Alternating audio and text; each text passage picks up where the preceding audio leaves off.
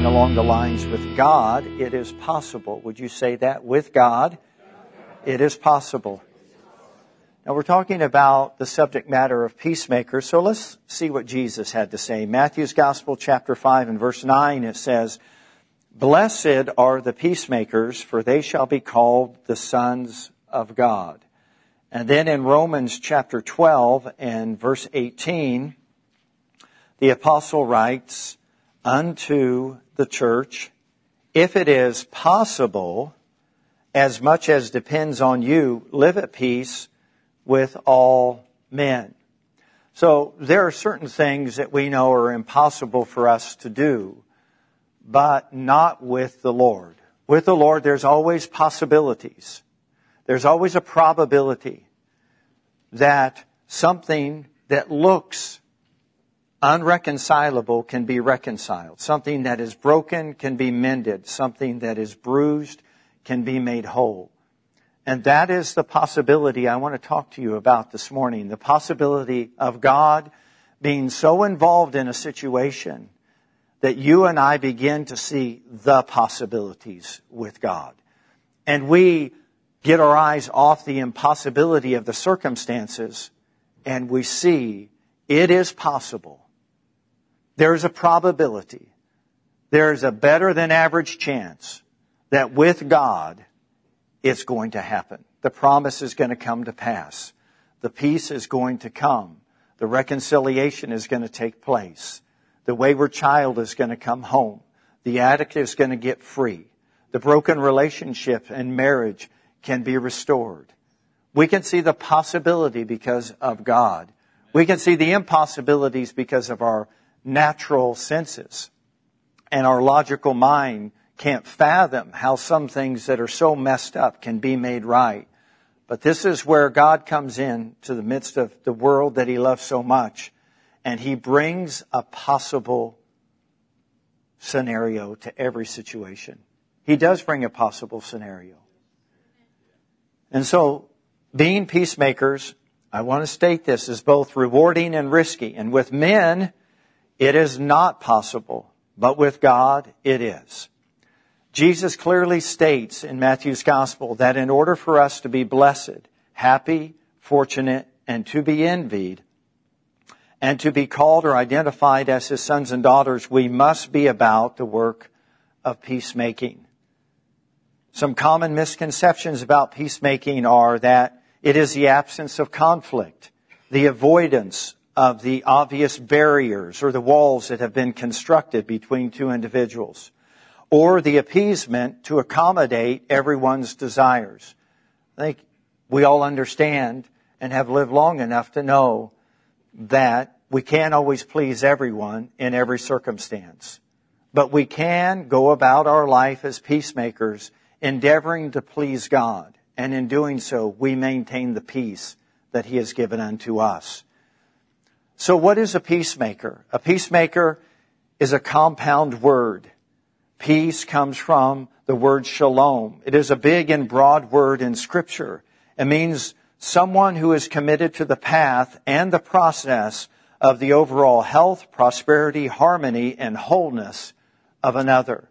It takes a committed individual to a path that they're willing to walk on and a process they're willing to go through in order to see the will of God accomplished. The word peace also means that when we confer or we announce peace upon those that are at odds, we are compelling them to reposition themselves relationally according to the pattern in which God created. We are beseeching them on behalf of the Lord Himself to be reconciled. Thus the phrase, nothing missing, nothing broken, has been used to summarize the word peace. But there's a process and a path that someone has to be willing to go on so that things are not broken and not missing. In order to be at peace, I believe that each and every one of us first need to understand and admit that something is missing and something is broken in our life. It's the only way that that which is missing can be restored and that which is broken can be rebuilt. The word maker means to do, to make or to create. It is a word that's full of life. It is denoting an individual who is working at making peace, who will initiate conversations. They'll talk about the 800 pound elephant in the room. They will stay on God's side while actively working to reconcile others. They have purpose to exercise and to display patience with wisdom regarding the time and the place of every conversation. When you put these two words together, it gives us a really clear definition and understanding that this is not something that's passive. It's something that's very proactive. It's something that God's desires for each and every human being to experience without exception. Peacemakers are rooted in God's form of justice and righteousness. And in today's culture and in today's narrative in our culture, there is a lot of outcries because of justice issues or righteousness issues. But we have to make sure that we are fighting the right fight, not the cultural fight, but the fight for the kingdom and the fight for the ways of the kingdom, for the purposes of the kingdom and doing it in a way that it's pleasing unto the King of our kingdom, Jesus Christ. There will always be people that have individual axes to grind. That will always be a part of the world that we live in. But you and I have to ask ourselves, as sons and daughters of God, as peacemakers, as reconcilers, as mediators, what our part to play in every conversation or every relationship is. What placement are we in that relationship? What purpose is that placement been given unto us? What is the plan for that relationship? What is God's will for that relationship? And then we can act with wisdom and prudence and we can exercise patience in the process. The path is one that we have to be committed to walk on. The road is not always well traveled. It's not a comfortable road. Very time, in many, many situations, it's a very, it's a road that almost feels like you're walking on eggshells. What do I say? When do I say it? Should I say it? When, all of the questions that come to our mind. And yet, the very fact that we ask ourselves those questions shows us that something is missing and something is broken and something is going on that we are frustrated by, angered by, offended by, that we're put off by. Sometimes it becomes so personal that our anger escalates and our pride overtakes us and we try to get in and fix somebody apart from the Holy Spirit. We try to assert our will on other people. We try to demand behavior from them that they're not even understanding that they're capable of. And because of that, we create more friction. It causes more faction. So once again, there is a path, but there is also a process. These are all important facets if we're going to understand what Jesus is saying when he calls us to be peacemakers. When Jesus stated peacemakers would be called or identified as sons and daughters, he is saying that they are not mere children. The term sons of God is not just a gender issue. It's not just talking to the men. It's talking to the sons and daughters of God. But sons and daughters of God are those who have exercised their spiritual senses and have matured and have discernment between good and evil. They are not children. They are not novices. They are not immature. When Jesus said that peacemakers would be called, identified as sons and daughters, he's saying that they have grown to a place in their spiritual stature that they recognize their place at a table as mediators. They understand their role. They're not so caught up with the subjective issue or subject matter. They can separate the emotion from what's happening. Can I get a witness? When it gets too personal, it gets too emotional. And when it gets too emotional, we are not going to make good decisions. Our emotions are going to lead, and we're going to forget the principle, and we're going to forget the process. And we're going to ask other people to take up our banner that they're not called to take up. We're going to ask other people to get into a fight where they don't have a dog in that fight. And then if they don't, we're going to get mad at them because it's become subjective. We think that our battle should be everybody's battle. But we have to identify our own battles in life. We have to understand our jurisdiction, our placement, our role. And in doing so, we are going to get much better results. We're not going to be burning the candle at both ends. We're not going to live our life as men pleasers. We're going to begin to mature and we're going to come out of that childish state of always wanting what we want, when we want it, the way we want it. And that includes the way that we interact and communicate with our Creator. If He doesn't do what we want Him to do, when we believe He should do it, children get mad, take their ball and go home, take their toys and don't share. But not with sons and daughters. Sons and daughters understand their rightful place, their inheritance. They're established. They're rooted. They're grounded. Doesn't mean that they've got it all figured out, but they have enough of life underneath their legs that they're able to understand no and yes.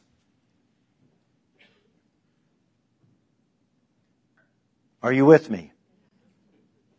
When Jesus is making this statement, blessed are the peacemakers, we think of people just sitting down having a cup of coffee Somehow the coffee will soothe the conversation.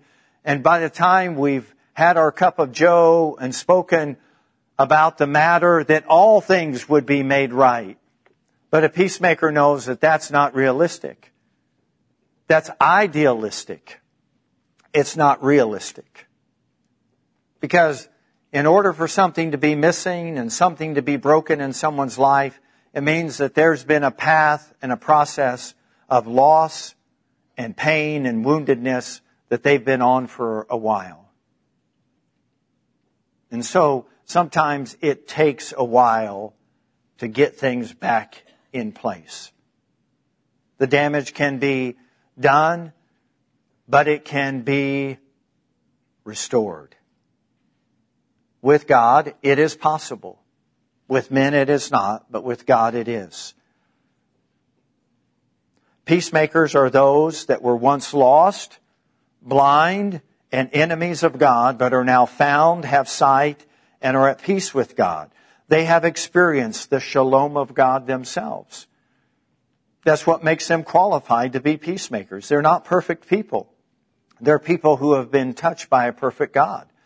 They're people that have seen the missing and the broken parts of their life mended and restored. They understand that God is not sending them out apart from experiencing His shalom in their life. Throughout scripture, there are people that made peace with others so they, they could be at peace with God. I'm going to give you one example and I'm going to continue to move because I feel like my responsibility is to paint as broad of a picture as possible this morning and allow God to fill in the details. But to just give you an idea of the commitment that someone has to make to a path and to a process, I want you to think about an individual in Scripture in the New Testament named Barnabas. Barnabas was a man who sold everything that he had in Acts chapter 4 and brought it to the early church so that needs of others could be met. He got the nickname son of encouragement. His proper name was Joseph. He was from Cyrene. He wasn't a Jew by birth. He was a proselyte, which means he converted over to Judaism because of his understanding that there was one God, the God of Abraham, Isaac, and Jacob. And he was willing to leave his foreign gods and to be aligned with the God of Abraham, Isaac, and Jacob. He was a man who was a teacher, he was a prophet, and he became an apostle. He was part of the early church. The founding fathers, he's named among them in church history. Before Saul of Tarsus was ever on the scene for Christendom, there was a Barnabas. Barnabas went from a childhood state to a state of becoming a son of God. One who would represent the Father in the proper light. And then when Saul of Tarsus was converted on the road to Damascus, God sent Barnabas to him. Barnabas was sent for a very specific purpose, and that was to help Paul be at peace with God. To help him to understand the battle that he was facing is the battle that everyone faces. And the only way that he was going to have peace in his life was when he came to peace through Jesus Christ. He reconciled him to the church at Jerusalem. He traveled with him and on his missionary journeys. He sat with him at the conference tables at the first conflicts of the church in Acts chapter 15. Barnabas was everything that scripture denotes a peacemaker to be. He was a risk taker. He was willing to get his hands into messy situations. He put his own reputation on the line to go and to get a man who at one time was authorized to murder and imprison Christians. He protected a man who had a testimony, but no one believed it. He is the reason that Saul of Tarsus became the apostle Paul. Who is it that was a peacemaker in your life? Who was it that came to you in your brokenness where something was missing and something was, was out of place? Who was the person that brought to you the message of Jesus Christ? Who was the person that believed in your conversion when everybody else said, no, it's just an emotional decision? Who's the one who stood up for you in council meetings when everyone said, we don't want to include him? And you said, no, if you don't include him, you don't include me. Who is the one that stood in the gap and believed the best when everyone was believing the worst about you? Do you have that person? Could be a parent, an aunt, an uncle, could be a coach, could be a teacher, could be a sibling. It could be a minister. Could be a co-worker. I think all of us have had multiple peacemakers come into our life. They did for us what we could never ask them to do. We were never willing to ask them to do, but they did it. They looked beyond our foolishness and our folly and our sinfulness, and they saw our brokenness, and they were willing to invest in us. Not every investment has a positive return, but as much as lies within us, we should do everything that we can to invest in people that Jesus fully invested in. No matter if they're polished or perfect or they look pretty, that's not the criteria for a peacemaker. Peacemakers are not looking for people that have it all together. Peacemakers are looking for those that need to get it all together. And if you don't believe you fall into that category, then you're really misunderstand the whole purpose for Jesus coming. Jesus came to seek and save those that are lost. He went the second mile. He stood in the gap. He is the greatest example of a peacemaker. And we're going to talk about that now for a few minutes. In every aspect of who Jesus is, how he lived, died, and was resurrected, all of it shouts about someone who was committed to working with his heavenly father to produce a peace that passes understanding and one that protects and keeps our hearts and minds. It was his peace he was bringing into the world. Before he arrived, it was heralded he was the Prince of Peace. Upon his arrival, the angel shouted, peace on earth, goodwill towards men. To those that Jesus ministered to, he said, go in peace upon his departure in the night of uh, where he would be abandoned and betrayed, he said, "Peace I leave with you." Upon his re- resurrection, when he found his disciples huddled, huddled in fear, he said, "Peace to you." Jesus paid the ultimate price for peace. He faced the conflict. He did not avoid the obvious injustices of sin. He would not allow himself to accommodate the will of man above God's will. He made peace one way through the blood of his cross. It was sacrificial. He suffered. It was not an easy path. It was not an easy process. But look at what it produced. Us. Many sons and daughters. Multitudes throughout history have put their faith in Jesus Christ because He provided for us what we needed. Shalom. He was the peacemaker. And now He said, as my offspring, more than my children, as my mature children, as sons and daughters, I want you to have the most blessed life. I want you to be envied among all people groups of the earth. I want you to be happy and fortunate. I want you to experience the joy of being identified as someone who's been touched by me. And therefore, I'm asking you to do some of the most challenging things. I'm asking you to step in the middle of conflict and stop the pain. Stop those from going down a path that they're lost and help those that are willing to be helped to navigate themselves back to God. The method and the mantle of peace are given to us clearly in scripture. The title of peacemaker sounds nice, but as I stated, it's messy, dirty, and risky. This is what it requires, I believe. I think it requires the heart of a child, the mind of a scholar, and the hide of a rhinoceros. And don't forget the last part. Because if you have two out of the three, you're doing okay. Not everyone appreciates someone who steps in the middle of a mess.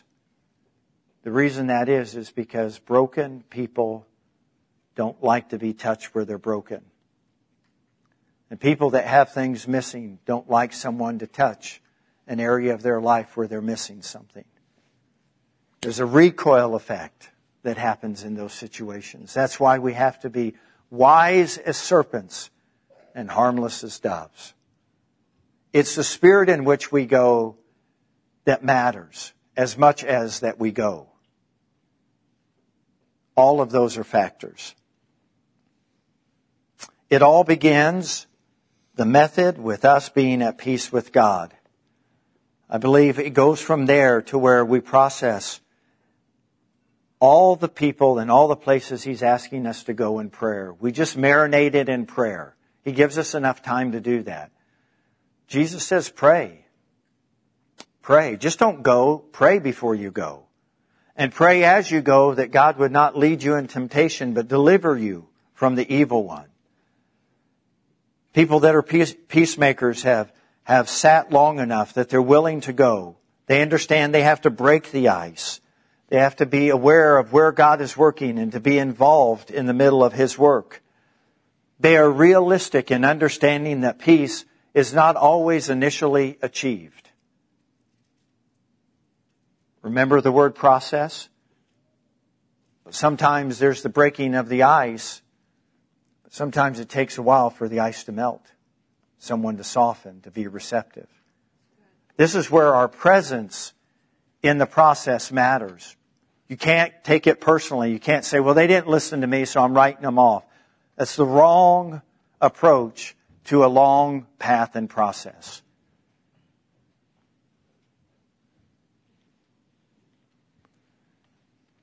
And they're also committed to being at peace in the process.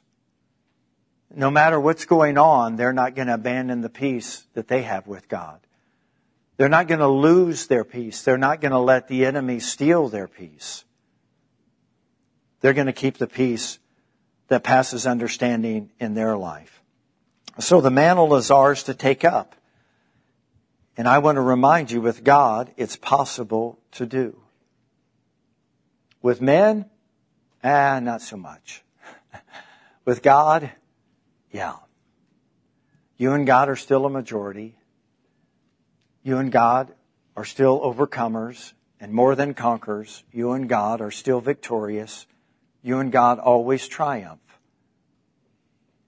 But you always don't see things in your timeline or in the way that you formulated in your mind that it should take place.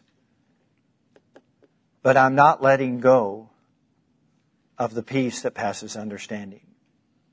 I'm going to, I'm going to guard my heart. I'm going to protect it because it's going to allow me to stay pure in the process. Not perfect, but I can be pure.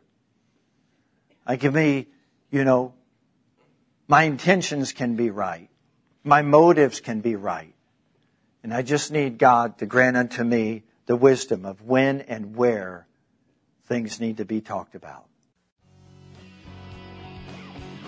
Thank you for listening to today's message. We hope that it encouraged or inspired you to God's best. If you have any questions about today's message, need prayer, or would like to learn more about Living Word Fellowship, please call 641 828 7119 or visit us at lwfknoxville.com.